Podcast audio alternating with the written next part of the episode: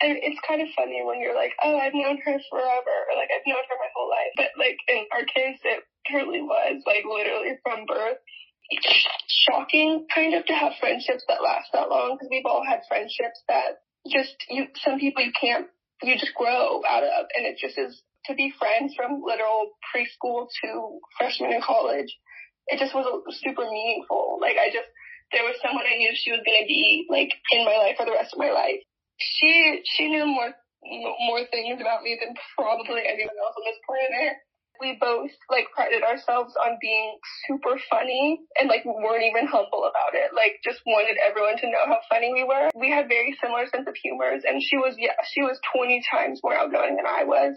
But that's why we made such a perfect duo because she would drag me to places and then I'd actually end up having the time of my life. And then sometimes when she needed to be calmed down, that's, that was my job. She was not a big human. She was small, less than 100 pounds, maybe five feet tall. That's what her personality made her literally six feet tall.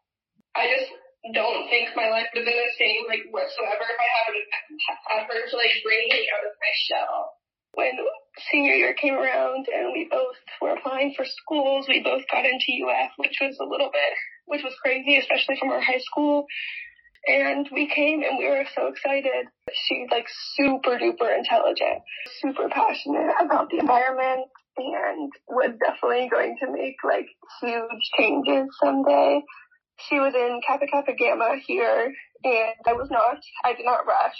And I was lucky enough to get to join in the spring so I could meet the people that loved her. She was so loved, not only by me, not only by her little sister, her family, like by everyone. I was super lucky to get to love her for 18 years. I actually am speaking on Monday by giving people the opportunity to write these letters. It can help them.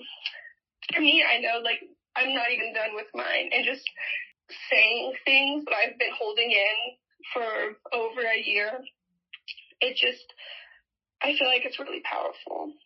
I know Maggie and I, Maggie's mom and I both are having a tough time trying to put into words the like anger we feel towards him. He had seven months to show face and accept responsibility for what he did and he chose to continue posting on Instagram and live his life.